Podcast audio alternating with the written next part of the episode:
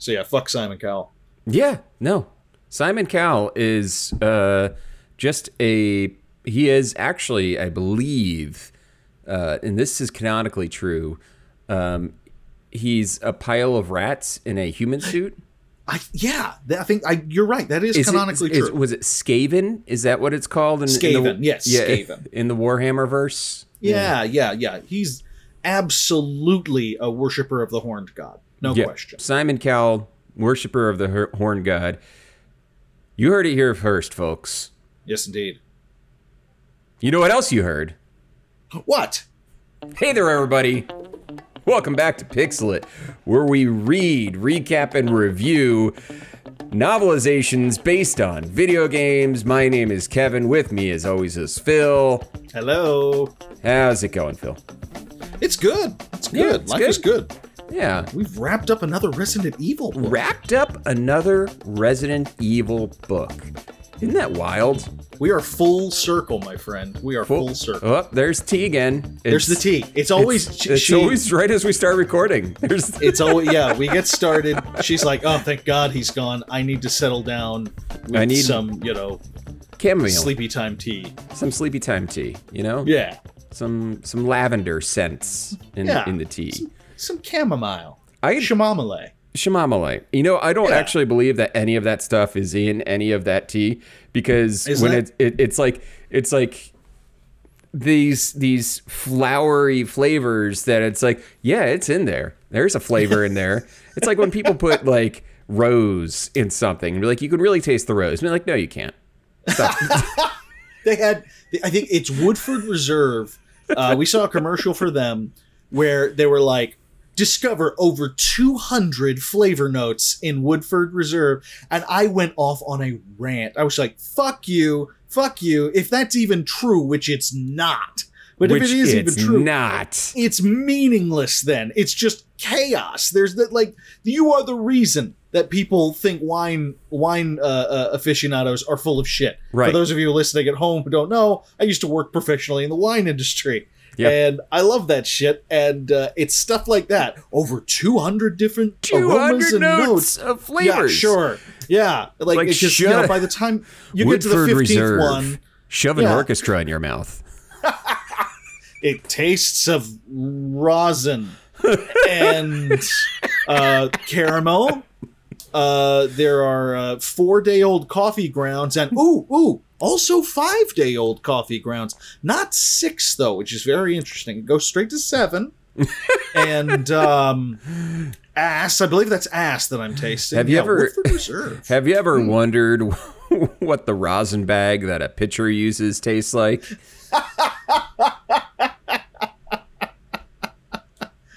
Yeah. Oh, we've got Nolan Ryan's rosin bag from We got no- 1984. It has been sitting in the vat with this Yeah. wine. So if you if you order an 84, if you order an 84, we believe Nolan Ryan had some uh, had a had a no hitter that year. If you order an right, 84, you're gonna get some of that Nolan Ryan no hitter tastes. Uh, in in your the taste of triumph. the taste of triumph in your mouth balls. Oh yeah, and and that's just number seventy six. it's just such. Uh, Woodford Such Reserve just catching random stray strays in the beginning of this episode. Catching I'd like strays. to uh, formally announce that our uh, sponsor from here on out is Uncle Nearest. So uh, we're going to be skipping past the Woodford Reserve, going straight to the good shit. Uh, how are you, Kevin? I'm great. We're off to a good start. I found my clippers. I was able to shave. You know, I'm, I'm Oh, feeling is good. Looking all looking all trimmed and, Yeah, I and get the- Yeah, yeah. I'm feeling feeling good. Feeling clean. Feeling streamlined. Oh Um, yeah, your aerodynamics. I'm more gone up by five aerodynamic now. And also, Yeah. once I sh- when I shave the beard down, it gets rid of all the gray hair. So Ah. like there you can't really see them anymore so i feel like two years younger they they yeah, yeah they blend into the white background. And, solid 17 months younger right. oh, makes me feel like I'm 36 all over again. My 36 and a half i'm feeling My good sir, you look here. not a day over 36 and 8 months. ah, It's good. So that's that's what clean living does for you. It's what clean living, you know, clean living, clean eating. Um, there is no way that in the past 24 hours that I had goldfish, uh, the cracker, for an entire meal. I didn't have No. a gold. I did have not had a goldfish meal in 24 hours. No, that would that would that that would be silly. It would be irresponsible. Uh, it would not be the actions of an adult. That would not be the action of an adult. No. You know, I'm I. This is off topic, but I'm having trouble delineating when you're actually you when you are you an adult because I have been just flying by the seat of my pants since I was 18.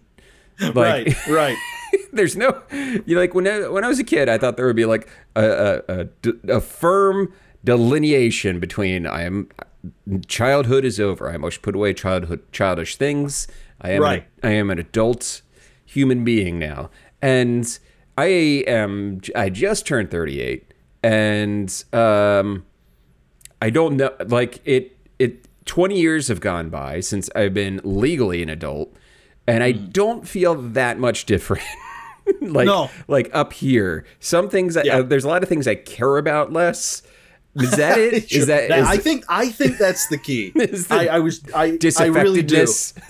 I, I really think that's what it is. It's less about the things that you can do now or or or anything like that. It's more about the things that you leave behind. yes. Uh, you know, and it's not even childish things. uh, Although I mean, you could argue it, but I find that the it, it becomes. We, we were talking earlier how I I've gotten older and I don't know in some ways if I'm maturing or dying inside.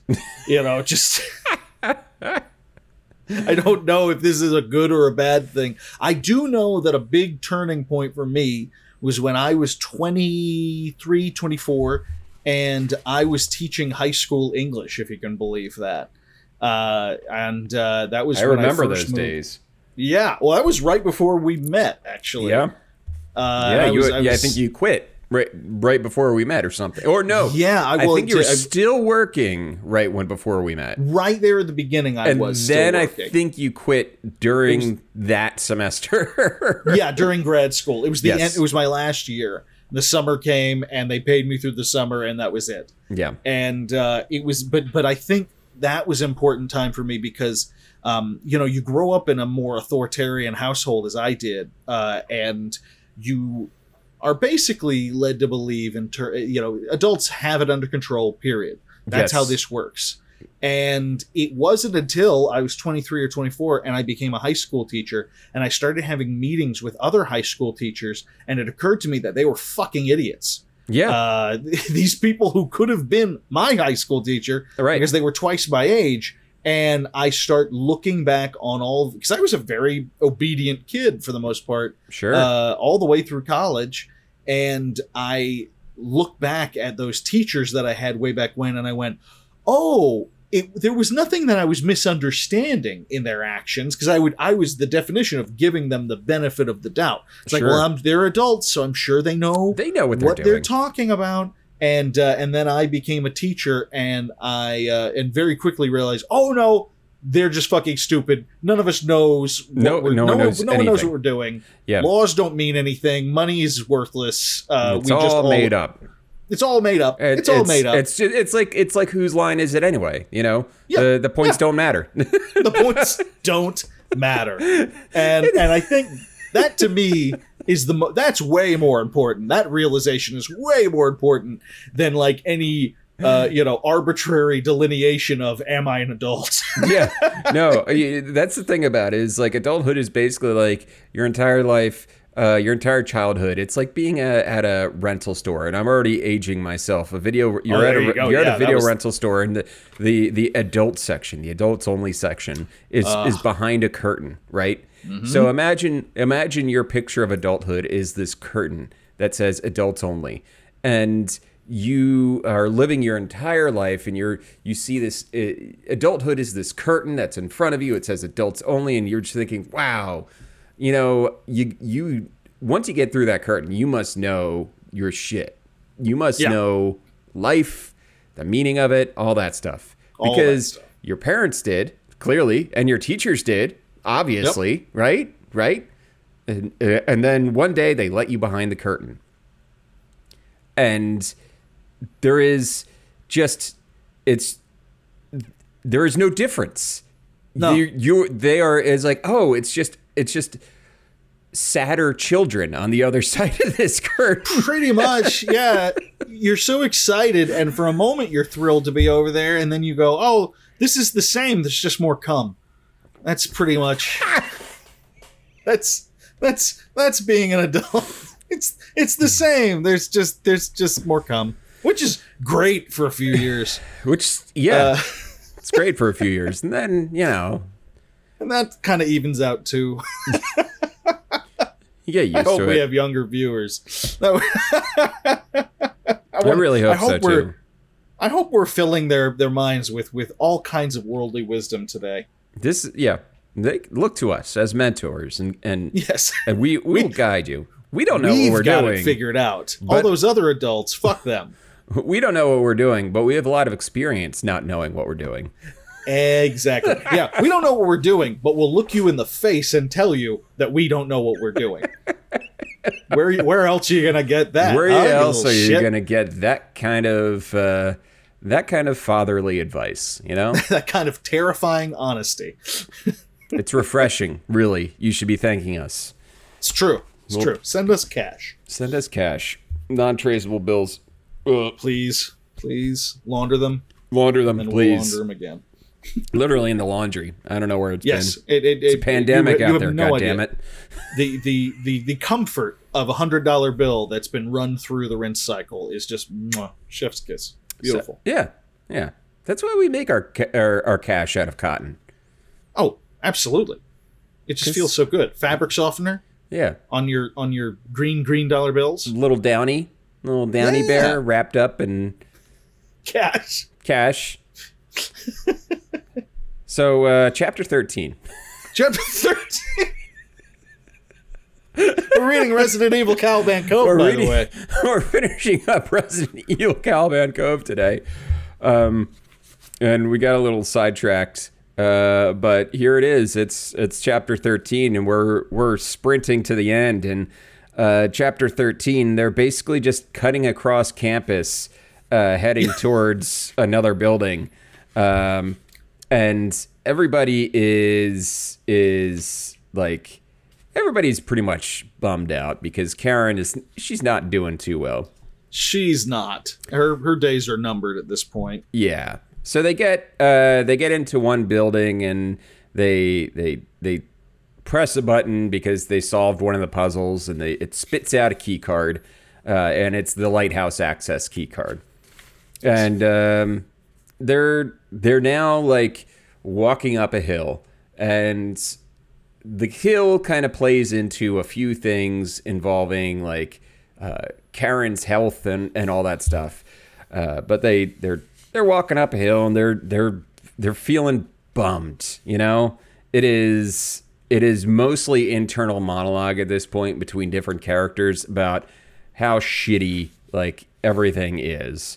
Um, And then uh, basically they um, like I, I think at this point Rebecca tells Karen, she's like, "Listen, um, this isn't good. Like you're you're you're not doing so hot." she she spends a long time like in her head going should i be bringing up the fact that she's going to turn into a zombie in front of everybody or would that be insensitive and you just want to grab her like you maybe should do the thing where she knows that she is going to die that would be that i think that would be the really uh, considerate thing to do Right. jesus Sweet Jesus. Um, and then they, we get a basically they just they they realize that there could be a trap and they open a door and it cuts to Karen's point of view, which I thought was a really interesting decision because of the Yeah. way um, S.D. Perry writes it. It it feels almost ethereal in the way she starts describing everybody as like Yeah. their faces are wrong. Everybody Yeah. is pointy. yeah, it's a terrific section. Yeah, where she can't focus her eyes clearly. It's really dreamy and strange. She can't like make out people's faces and she ends up saying things that make sense uh in a way like she's she talks to them and tells them, you know, uh that it's getting worse and Yeah. that it's getting really bad but it the level of effort it takes for her to do that i don't think we've ever we've definitely never seen um the t virus or any of the various resident evil viruses portrayed so well No. uh in in the games or you know in the books so far this is only the second one but uh this is just really really it's a it's a a step it's basically right up there with the um that first famous um journal entry from the, the first the itchy tasty the itchy tasty. Yeah. this is right up there with itchy tasty in terms of like an iconic level of uh, point of view yeah. for somebody that's deteriorating deteriorating like this. And i'm not exactly it really is great great writing. It's, I it's uh, one of my favorite lines is where she says her skin was itchy, but now it feels like it's itching itself. yeah And I was like, that's that is an interesting way. It's like it's like all it is like one j- big mosquito bite, and it was itchy, Yeah. and now it's itching itself. absolutely like ants crawling all over her Yeah, yeah. Um, so that's that's that's an interesting like way that it's it's portrayed. Um, so she's fading fast, and um, in in the meantime, uh, everybody else had an encounter with one of the scientist zombies that is um, um, one of the scientist zombies that is working for Doctor Nick. Um, And it's it's not super clear what exactly happened. We actually get another recap of what happened a little bit later because Karen is so ineffective at understanding what's going on around yeah her. yeah karen's gone karen gone bye-bye Um, and then so we jump to the next chapter. And these chapters move pretty fast. yeah this is where it gets really fast paced it clips along it clips along pretty quick. Um, uh, we we get to Doctor Nick, and um, he basically tells one of the other doctors, uh, Kinnison, to grab a gun. Um, and he's like, "Well, the gun's not loaded, but maybe you could trick like trick them into thinking that it's loaded." Uh, Yeah. And go down there and try to and say the following things to them, and maybe we'll be able to trick them. Yeah. Um, he kind of programs him like a computer. Like it, it doesn't it doesn't go to great detail, but it, it hints at the idea of like him giving him pre pre prepared answers to questions that he expects that they will ask. Right. Um, yeah, it's fascinating. He, he yeah he treats him like a like an app basically. Right. Yeah. um, Do you need do you need a zombie servant? There's an app for that. there's an app for that. um, and we jump back to Rebecca, and Rebecca is basically trying to figure out why Karen is turning so fast. Um, and and her the way she thinks she thinks that the walk uphill might have done something to do to to amplify the virus spread because of the increased heart rate required to walk up the hill. Um, yeah. Yeah, like the so- blood's getting pushed through her that much faster. Exactly, exactly. Um, so basically, they they're underneath the lighthouse now, and they're in these this series of tunnels, and it would not be a Resident Evil without a weird maze-like section. I I thought that this was a really solid moment because yeah, they they they usually Resident Evil starts out uh, with kind of a, a more gothic, rural kind of feel to it, uh, a more natural sort of environment, a village or a, Right. or a mansion, and then eventually you end up underground with lots of stainless steel and glass and and halogenic halogenic bulbs and all that stuff. right. Is that the right word? Jesus. Halogen. uh, how, yeah, yeah, just like just bathroom lighting. Bathroom lighting. Everyone looks like shit. Yeah. Uh, yeah, and that, and this is where we're at. Finally, we get to that point. It's pretty. Uh, it it was picking up on a pattern. Uh, you know, And I think it At the seems like these cave, these tunnels are they're not natural. I think they're I think the tunnels that they're walking through, it seems like they're walking through water. They they say something like it's too smooth, and I think they determine Yeah. that they are carved out by water, like erosion or something like that. Um, so they they get to this intersection of all these of all these pathways and they're supposed to be going southwest but none of them line up directly southwest and then uh, the the doctor uh, Kinnison who they who was sent after them the zombie doctor basically shows up and has it's great because he he has like five responses that he can give right, right. It is like playing a video game in a way where you reach the end of the dialogue tree, and no matter what you try, they're just going to repeat themselves.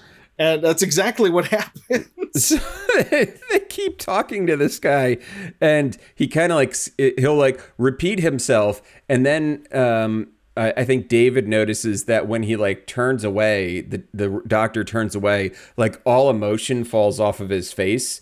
And Right. then he's like, he's gonna kill us. It's like a Skyrim NPC, basically. Yeah. He's gonna Yeah, kill yeah. us.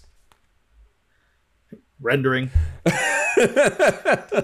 Or Oblivion. let's not. Uh, Yeah, let's, let's not say Skyrim. Let's say Oblivion. Oblivion, yeah, sure. Yeah, and and he just reaches the end of uh the things that he can say. And what is the last yeah, he keeps saying Oh, well that that's later. Yeah, yeah he he it, it it gets more threatening as we go on. Right. But yeah, it's it's wild. And but and and they kind of uh, you know, raise an eyebrow, but they at raise this an eyebrow, point, but they also kind of believe him. Like, hey, he's human. yeah, everything's kind of fucked up down here. Let's let's leave him be. So they split up. Uh, one team is going to take him, follow him back to the labs, and the other team is going to head in the direction that he said the boats were in. Um, Yeah. I believe is is the way they split up. So Steve uh, is going to take Karen with the doctor back to the lab to see if they can get an antidote. Everybody else is going to go get go find a boat. Um, and so we cut to Steve, and Steve and Karen and the doctor are basically, you know, they're walking down this hallway, and the doctor's moving just a little too fast for them to keep up. Yeah. Um, and and Steve is is just you know really annoyed until he uh, comes around a corner and Kinnison has the gun on him. And he's Yeah. he's he's threatening to shoot Steve. Steve doesn't know that there's no bullets in this gun. Yeah, he's not he's not aware of that. He's not aware of this, um, but basically he he uh, Kinnison takes Karen and Steve hostage, and they walk back to the laboratory. Yeah. Um, and then we switch scenes, and it's Doctor Nick again, um, and he he uh, just a brief scene. It's him releasing the hunters. Yes, yes, we do. We do finally get the the impression that we're finally going to meet these these nasty these hunter boys. MA sevens, which Yeah. um, so in the first Resident Evil, they're basically the uh, second batch of baddies that is in the mansion after Yeah. after you've been through the mansion a few times. You're like, all right, I understand the zombies, whatever. Um, the hunters eventually break into the mansion and they can kill you with one shot. Um, they can Yeah. slice your head right off with a with a good with a good swing. Um, so, So, uh, so that's what we've got coming our way. so that's what they've got coming their way. And in, in chapter 15, um, yeah, we've already bla- blasted through two chapters Yeah, so it- far. it's it's cruising along. it's cruising along here at the very end. Um, clearing my throat.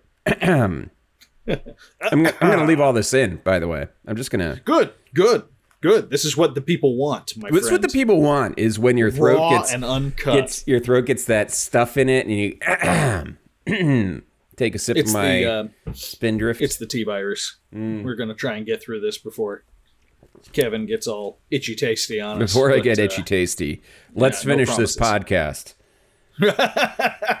One year later. One year later. Um, so they are walking down the tunnel. Rebecca, John, and David They're going down the tunnel. The Rebecca's trying to convince herself that everything is a okay. Everything's fine.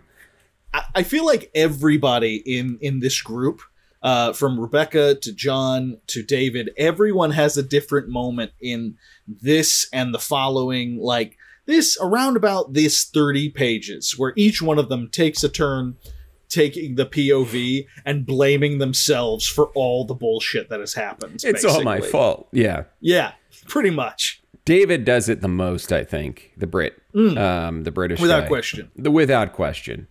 Um, uh, basically, what happens next is John, David, and Rebecca just they start running and backing up, going the opposite way because the hunters are barreling down on them, um, and they they they kill one of them, um, but they they're quickly joined. There's like a couple others on the way. Um, Yeah, yeah. And and David basically just says, "Fall back. We got to get out of here." Um, Yeah. They, they do what you really should do in most Resident Evil games, uh, is which is just fucking run, just run, Just run. save your bullets. save your bullets. It's survival horror. You got to run.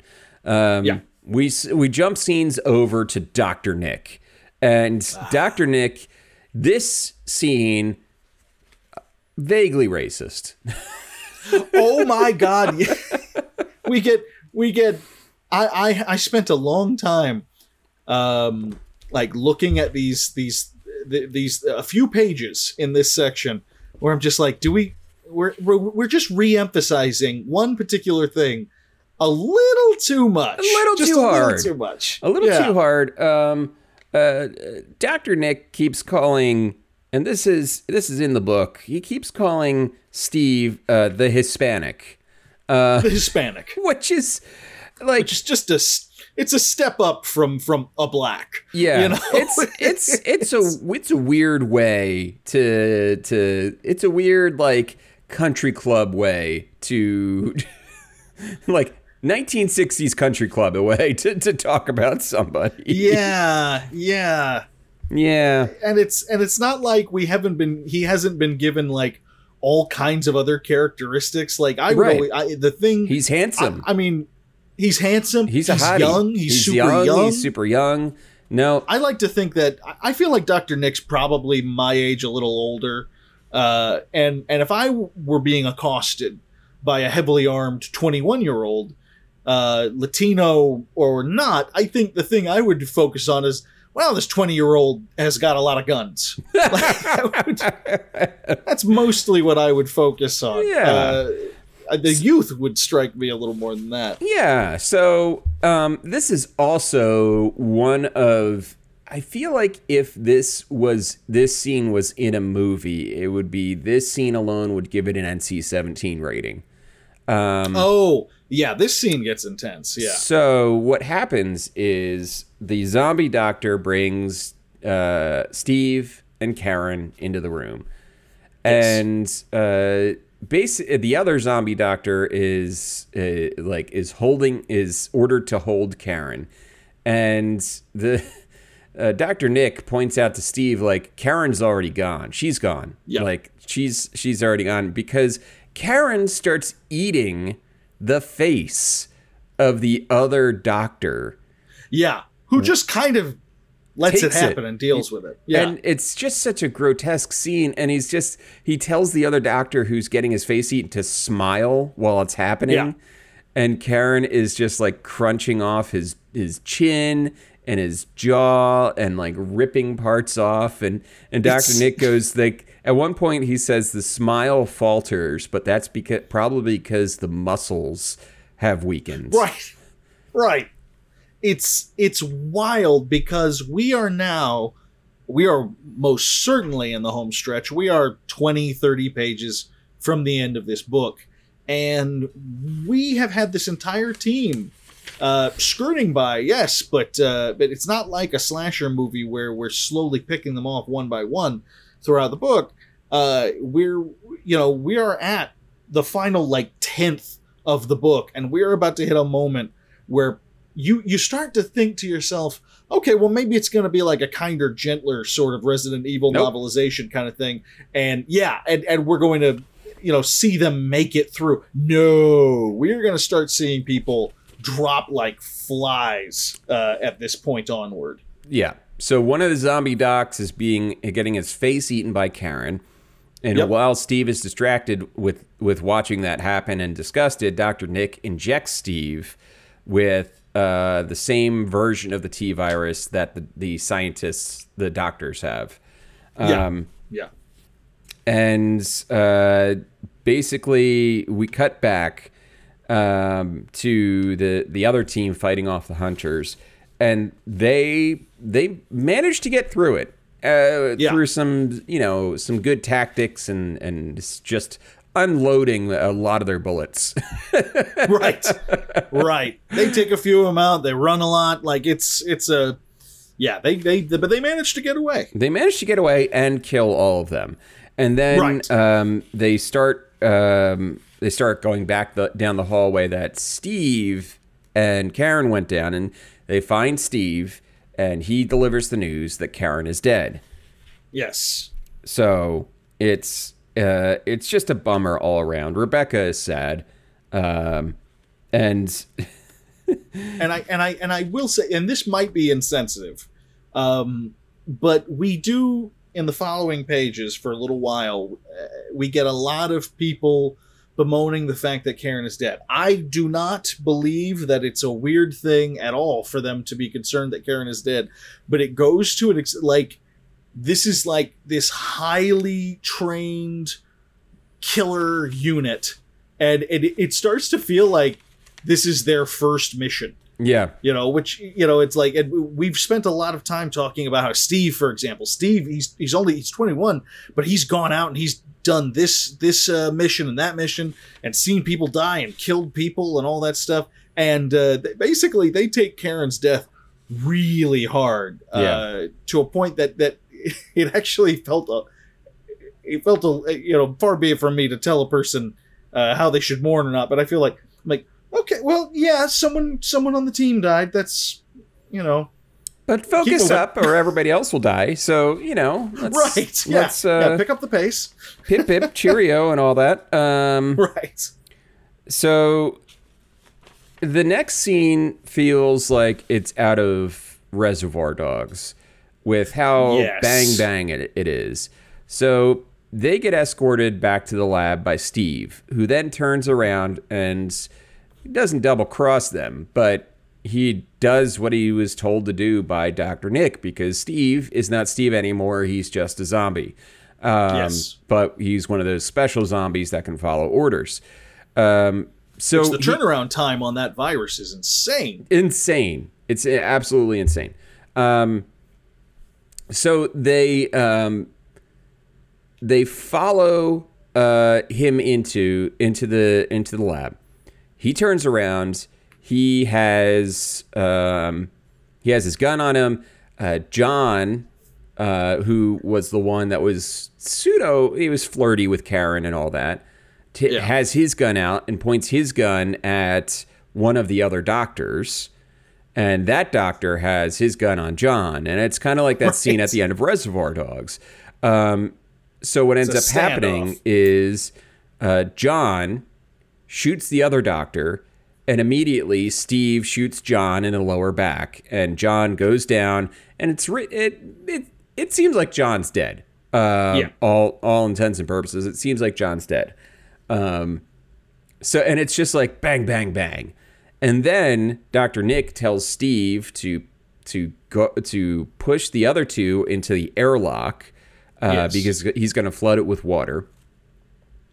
And then once they're locked in the airlock, he has Steve shoot himself in the head, which he does which he does without question because that's his he's he's under the mind control or whatever of Dr. Nick. Right. And I was and I was saying to Kevin before we started the show that the way this is written, because Rebecca, obviously, we've got a connection with Steve, we've got a romantic interest kind of thing, and uh, it's a particularly brutal way to go. You know, when you're mind controlled and someone tells you to kill yourself, got it's a very Mister Purple kind of thing, and uh, it's it's pretty fucked up.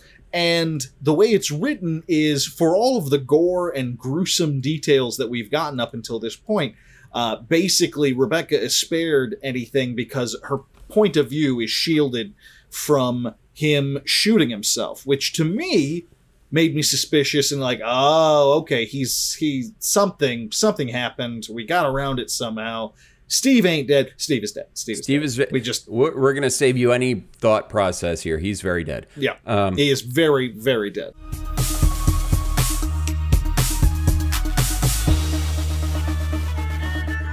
This afternoon's broadcast brought to you by Trader Joe's Morning O's. Morning O's. You'll always disappoint your father. So the the other thing that happens to be in the airlock with them is Karen's body. So Karen is dead. Oh yeah. Uh, Karen's dead, by the way. They shot her in the head after she ate one of the other people. Um, Yeah. So that's that's all tied off. But yes, Karen's dead body is in the airlock with them. I wonder. I wonder if she has anything that could help I- them in this you know, situation. I don't know, Kevin. It would be it would be very Deus Ex Machina to just introduce a random thing to save them. No, yeah, had yeah. to have- introduced if it in the it to- first act. right, right, for it to achieve any level of grace in that, and I can't think of anything. Anything? Well, let's just read on. You know. Um, Let's yeah, you know? Let's find out. Let's find out. Um. So yeah, they're they're basically in this airlock, and and Doctor Nick is flooding it. Um, Yes. He's he's basically opening James it. Bond style, by the way. James Bond style. He wants to flood it and then th- have them eaten by the leviathans or something like that. uh, yeah, from they're a they're a snack for the big fish. It's it's very it's very Goldfinger. Uh, very you know, much so. heads has sharks with lasers uh, Right. on their head, Austin Powers style. Um, so it's a little much for the for the end here. Um, but basically, they're David and David is just like he is just a sloppy, sad bastard at this moment. He, Oh, yeah, he, he can't do fucking given up. anything. He has given up, and Rebecca is like, "You piece of shit! Like, what is wrong with you? We got to figure something out." And he's like. "Uh, blah, blah, blah, I, I can't do anything. Uh, Karen, my team, it's my fault. And Rebecca's like, Right. ah. And and by the way, while all this is happening, Doctor Nick is giving them a classic villain speech of like, "You don't understand, you short-sighted human beings. I'm offering the world peace." You know, because because his idea is if we make everybody a zombie, uh, then it'll be a peaceful society because there will be no more war and all that shit. Uh, because there will be, you know, it's it's nature or something. I guess it, it's the kind of plan that makes Thanos's seem well thought out. By well thought out and and and good and wholesome com- Yeah, comparatively. oh, wholesome's the big word for it. um, so what happens next is uh, Rebecca remembers. Um, uh, basically, was it David says the word luck, and uh, Yeah, it all falls into place. the The mug drops to the floor. Uh, uh, Keyser Söze stops walking with a limp.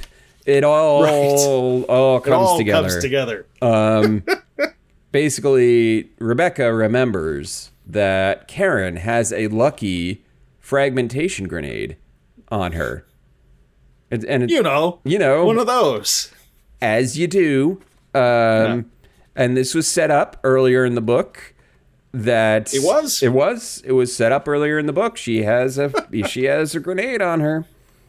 Um, I, I think the moral of the story here, Kevin, is if you're going to have any item on you at any point that arbitrarily you assign some sem- semblance of luck, um, please make sure that it will also uh, explode or shoot things Yeah. or otherwise cause some kind of chaos. Just just in case, just in case luck isn't real and it doesn't work out for you. So we get the we get the actual blast though from Dr. Nick's point of view where Yes, he's watching them like they're he's watching them argue with each other and then hug and then watching them try to like scramble out of the way for some reason like what are they doing they're trapped Right. and then and then the grenade blows and the door uh the the hatch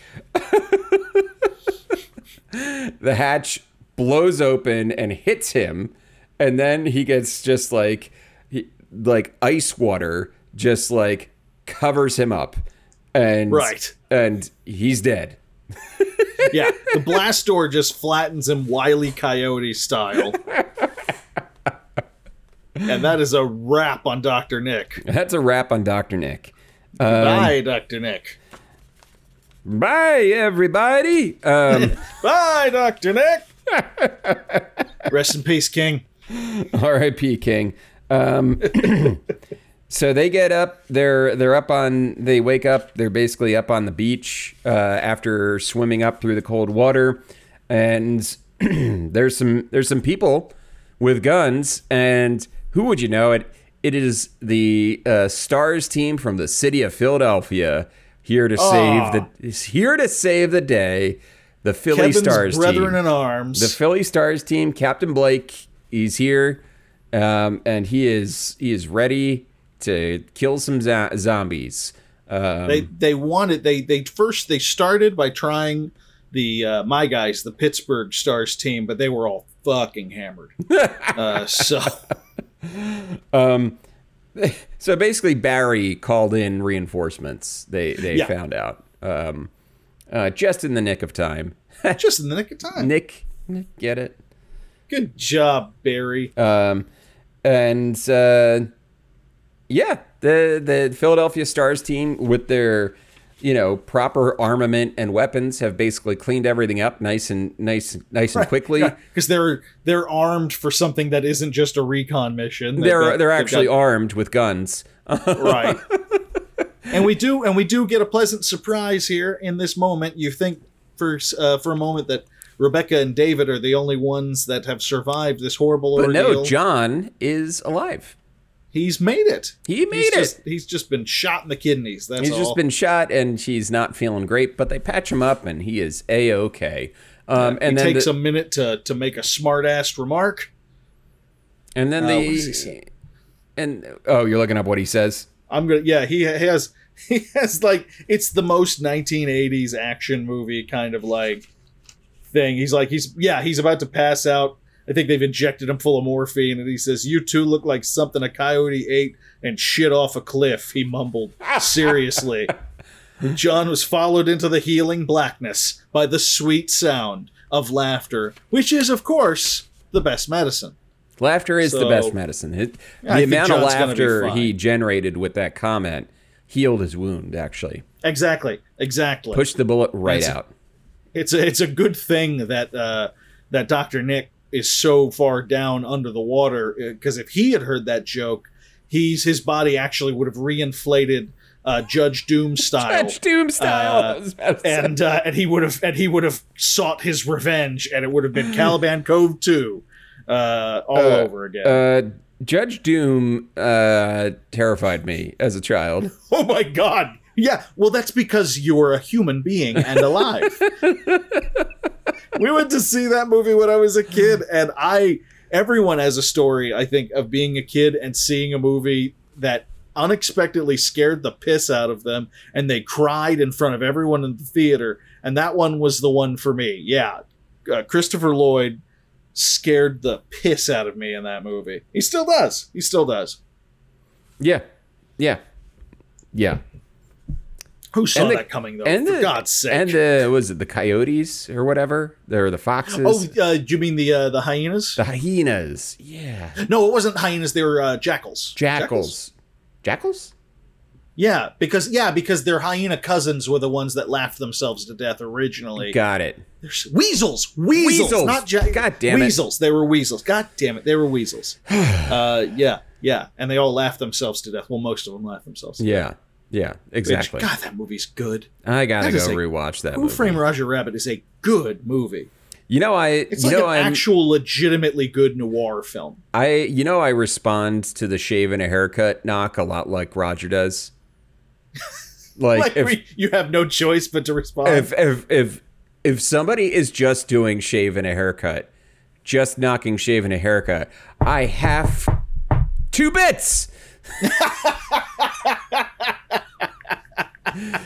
two bits. So quick, quick side story is the we got our roof done a couple months ago, and the one of the roofers was with a nail gun on the roof was going psh, psh, psh, No kidding. all day, and it was driving Oh. me insane. And I was like, "You have to finish the pattern." oh my god i think the closest i've ever had to that uh, when when emily and i first started dating and covid had hit and there was nothing to do but sit we were both working from home there and we were just watching season after season after season of drag race because it had all been released on hulu at that point for the first time Right. and so we're just watching drag race and there's a part before every um, uh, lip sync uh, uh, for your life challenge at the end of the episode where RuPaul will say the time has come and pause and I would always go the walrus said at the end of it and I, I couldn't stop after a while. the time has come the walrus said and I feel like I can I think you know in the early budding moments of our relationship Emily nearly dumped me at least once a day uh, For, for, for watching while watching like- RuPaul's Drag Race. I couldn't stop. I couldn't stop. Yeah. So mostly happy ending. The only two people who died were Steve and Karen. Um, Right. And the basically the Phil, Philly Stars team brought depth charges with them to blow Right. up to blow up the tanks of T virus stuff that that uh, Nick had hidden that he was planning on releasing. So Yeah. a nice tidy cleanup. Um, unlike the yeah, Spencer they take Mansion, care of it in a hurry. they they they they put a bow on that one. Oh, dude. We get an epilogue. We do get a little epilogue, a very interesting epilogue, I think. Yeah, it seems like some there these these high ups at Umbrella are basically they're concerned about the number of shit that has gone down recently because Yes. the more things go down, the harder it is to cover things up. yes, that's it. is Does tend to work that way. Is basically their like yeah, but this is this is kind of annoying, isn't it? Is basically the Right. vibe of it's a two page epilogue, and everybody is just identified by their one character trait that gets mentioned. Like there's a guy with a mustache, there's a guy that wears blue, He's called mustache, and he's called yeah. Uh, mustache, and blue is uh, wears blue, and tea is drinking tea. Right. And then uh, we find out Mr. Trent is basically. It seems like he's a fixer for Umbrella. Yes. That like his, that's his day job is as a fixer. He's the uh, uh, what was that George Clooney movie? Um, uh, Michael Clayton. He's the Michael Clayton. Oh, yeah. He's he's Umbrella's Michael Clayton, but at the same time he's playing both sides. Like he's still doing his day job with Umbrella, being a fixer or cleaner, um, but he's also hide, trying to hide the fact that he is leaking information out there to try to, so that people can, uh, like find what's going on. right. So Yeah, and and he does it through riddles. and he does it through riddles. So yeah. Because yeah, and, And- that's the yeah. end of Resident Evil Volume Two, Caliban Cove. Done Done in the books. in the books. So what do we think? Uh, this might be one of my favorite books we've read on this show so far.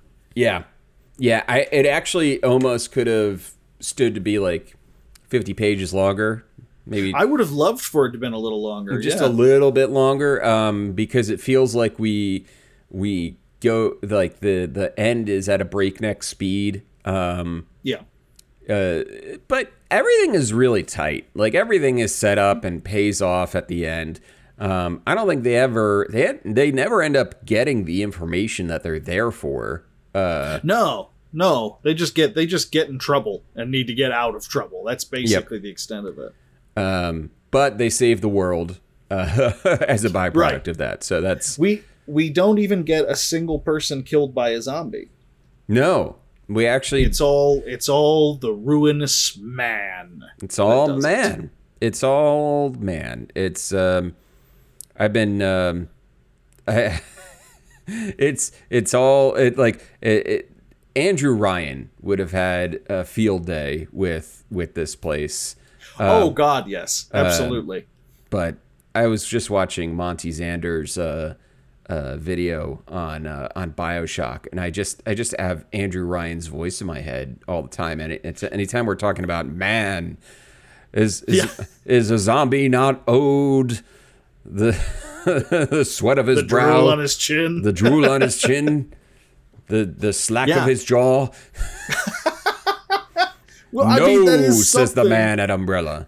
Um, Well, it is something that that all of these kinds of we do keep running into stories about psychopathic corporations yep. uh, that that uh, you know operate outside of the law in bizarre clandestine you know dark rooms with swirling cigarette smoke and and and they try to ruin everything the cigarette smoking man, basically. um, it's true yeah. they they always they always ruin everything uh and and i think it's just because uh, we we believe that we believe it that sounds about it's right pretty sure it- just about right. Yeah. Yeah. Um, yeah yeah, I, it's up there for me. I think it's it was it was definitely uh, I would say in the upper quartile. I have to revisit my thoughts on a few other books just to to, to remember, uh, but it's definitely up there. Um, I, I preferred this to uh, the Umbrella Conspiracy. me too.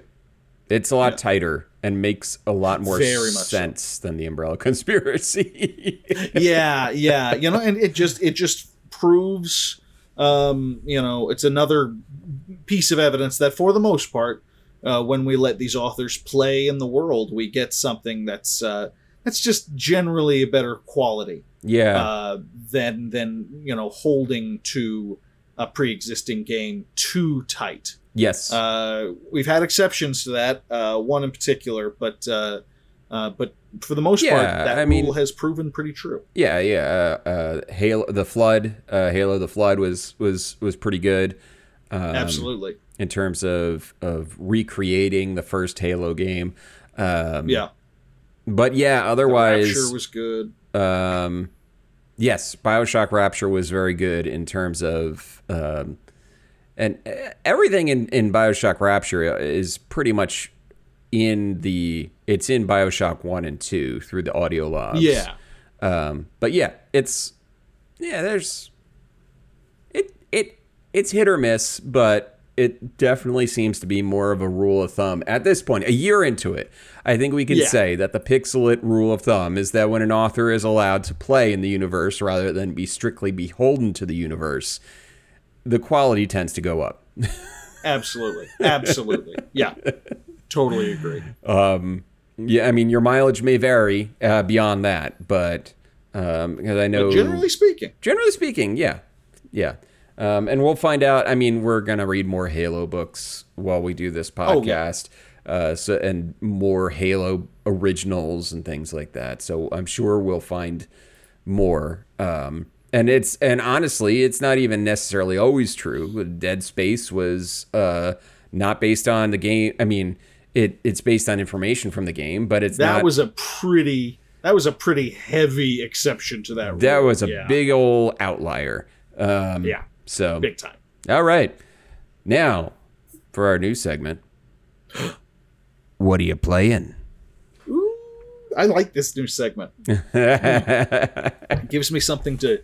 I I have to you know it's like you, when you're when you're closer to forty than you are to thirty, it starts getting to a point where if you have spent any time in the games industry, there's a part of me that feels guilty if I'm just enjoying something in and of itself. It's like how do I make work out of this? Yeah. And that's very sad. It is. uh, but but it is what it is. Uh, so I've appreciated these opportunities. right. Um, I played two games uh, this past week or so, uh, both based on uh, pre-existing franchises. Uh, one that I am really not all that familiar with, uh, and the other that I am super familiar with.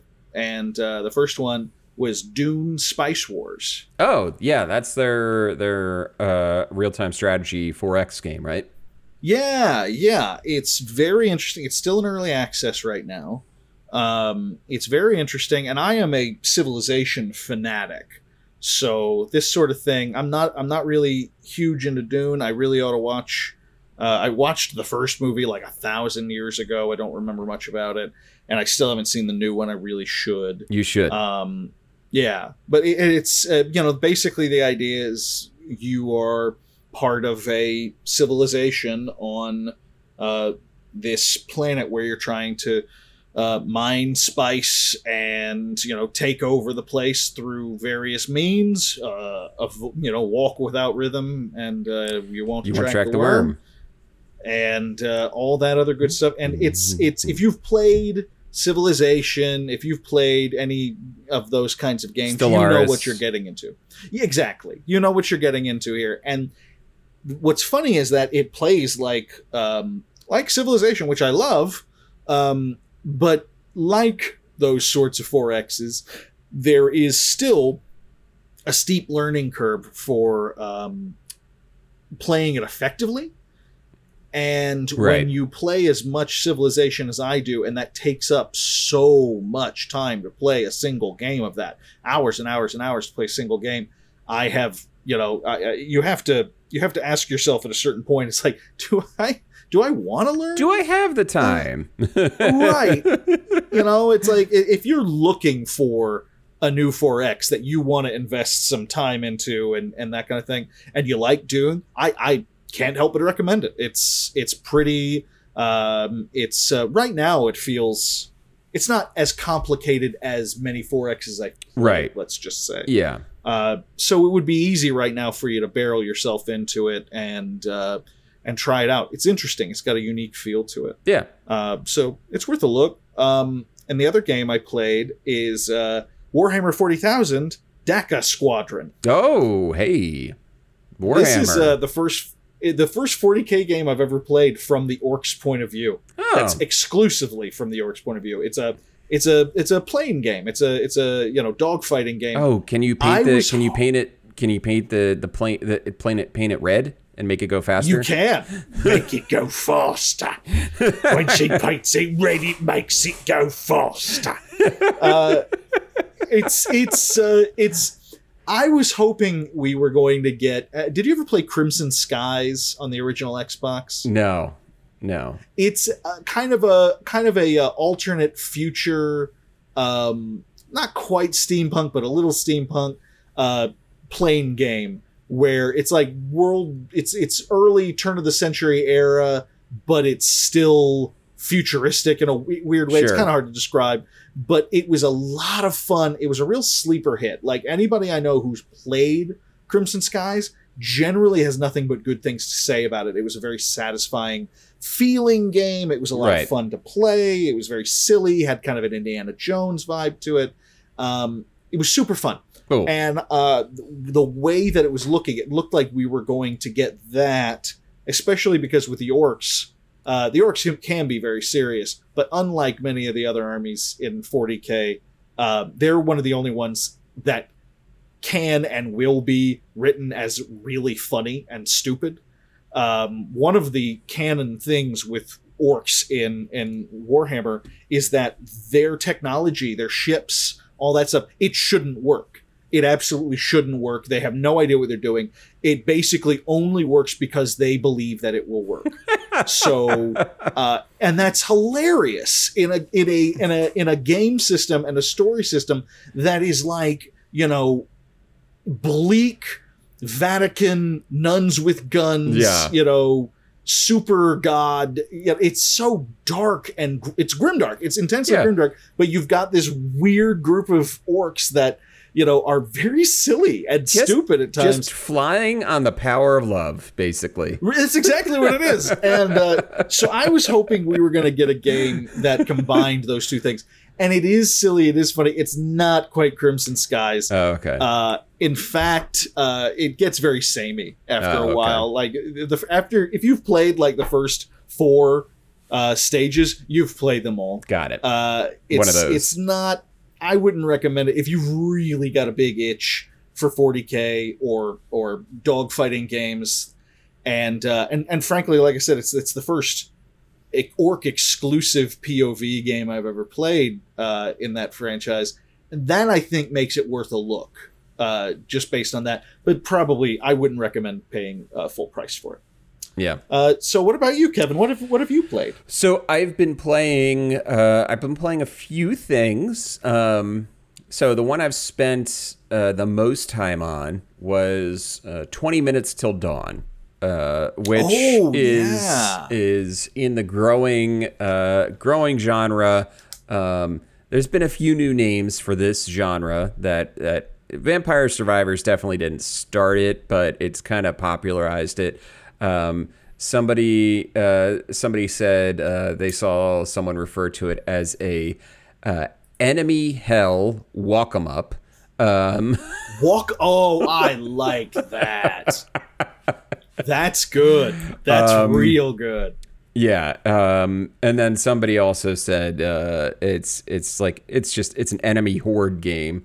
Um, but yeah, so 20 Minutes Till Dawn is a little is more active than Vampire Survivors because it is more it's more traditional twin stick where you your your WASD keys are you know you walk in your direction, but your mouse uh, you actually fire your gun um, wi- by clicking your mouse, and you can you choose the direction that you're firing in. So more more traditional uh, in in terms of a twin stick, but it plays out in a very similar way where there's there's just an, a, a chaotic horde of monsters. There's upgrades. There's there's these things called synergies where if you have this this power up and this power up, it might grant you this third power up.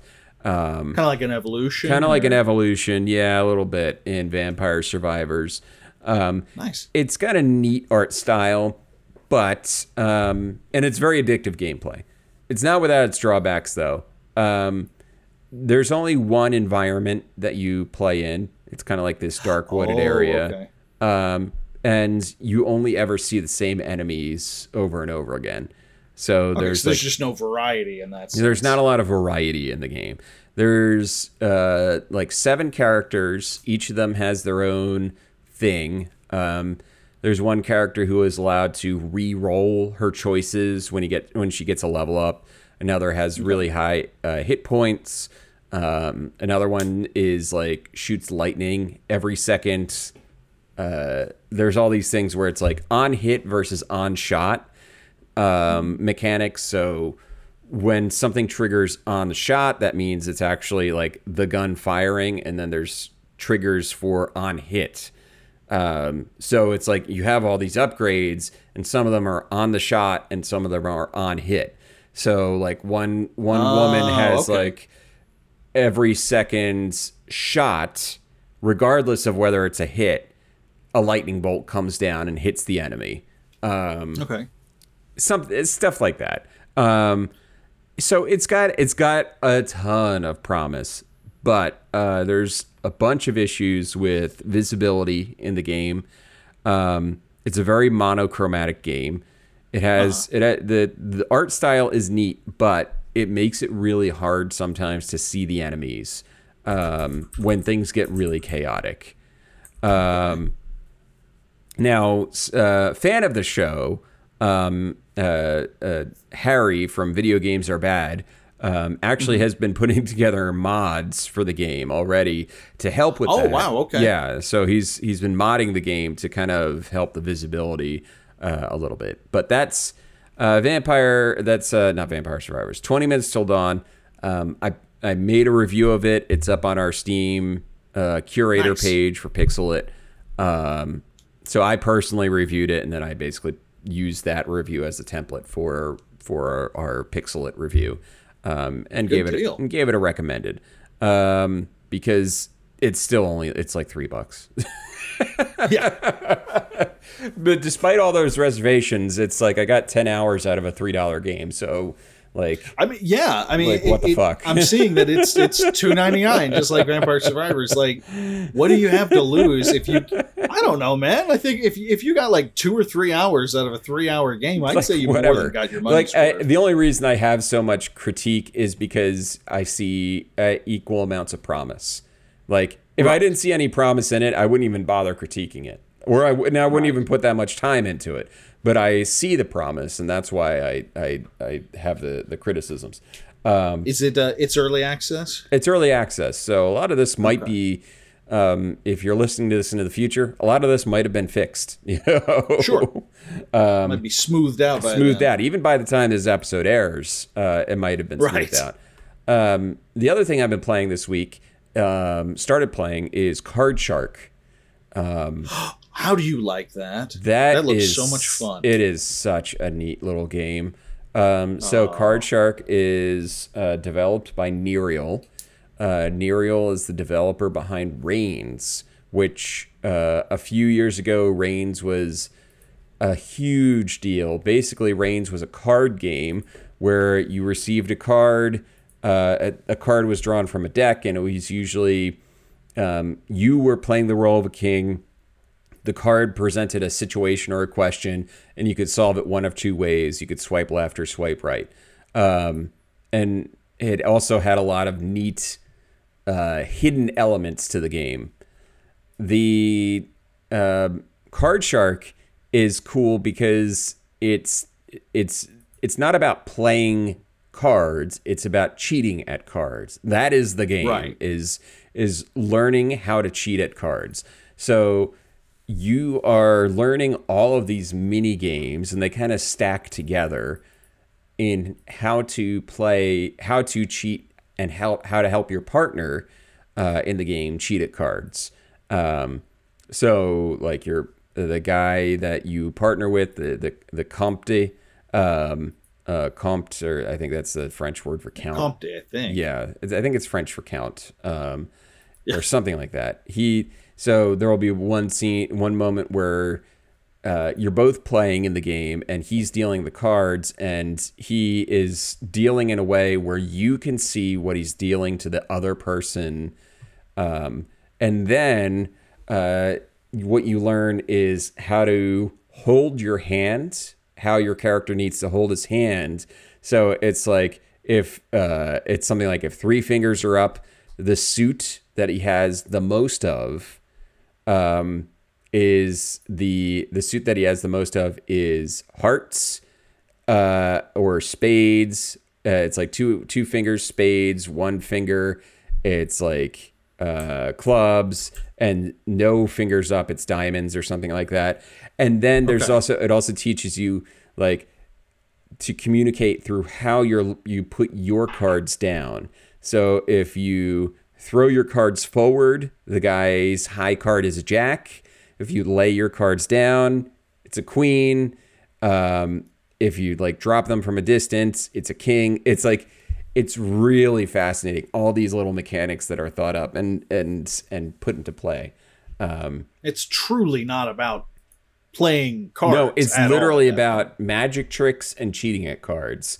Like That is fantastic. it teaches you like the term uh, in jogging, which is like if you're trying to like uh, uh, makes like oh give me like what's what's your card? All right, put it back on the top of the deck, and it it's like this is how you mark within the deck where the card that they put back on the top of the deck is while you shuffle it, and it's it's Uh, it's it's such a cool game. Um, I I really like it so far. I've only put in like an hour because it is actually like mentally exhausting to play because it's one of those things with a lot of since the, there's so many mini games that you play and there's little rules that you have to remember for them. It's like Right. you it's not like 20 minutes till dawn or vampire survivors where I can mostly turn my brain off and play it. Card Shark is like the ultimate focus game. right. it sounds it. Holy and there's a difficulty of Card Shark that has permadeath. Um, Oh, okay, great. which uh, there's a little meter um, where if you're if you mess up, like the, it's like a suspicion meter, and if the suspicion meter fills up, then I only assume I it hasn't happened to me yet. I only assume you you'll get shot at some point. I mean, that is how that is how uh, Card Shark in real life is played Yes. too. Uh, so yeah, it makes sense. Uh, that's great. I, I I was looking at that earlier. I've I, I think I'm sold. I really need to pick that one up. Yes. That looks like it. Yeah. It's fascinating. It's uh, such a good studio. oh yeah yeah really neat stuff. Um, but yeah, that's what I'm playing this week. Sweet.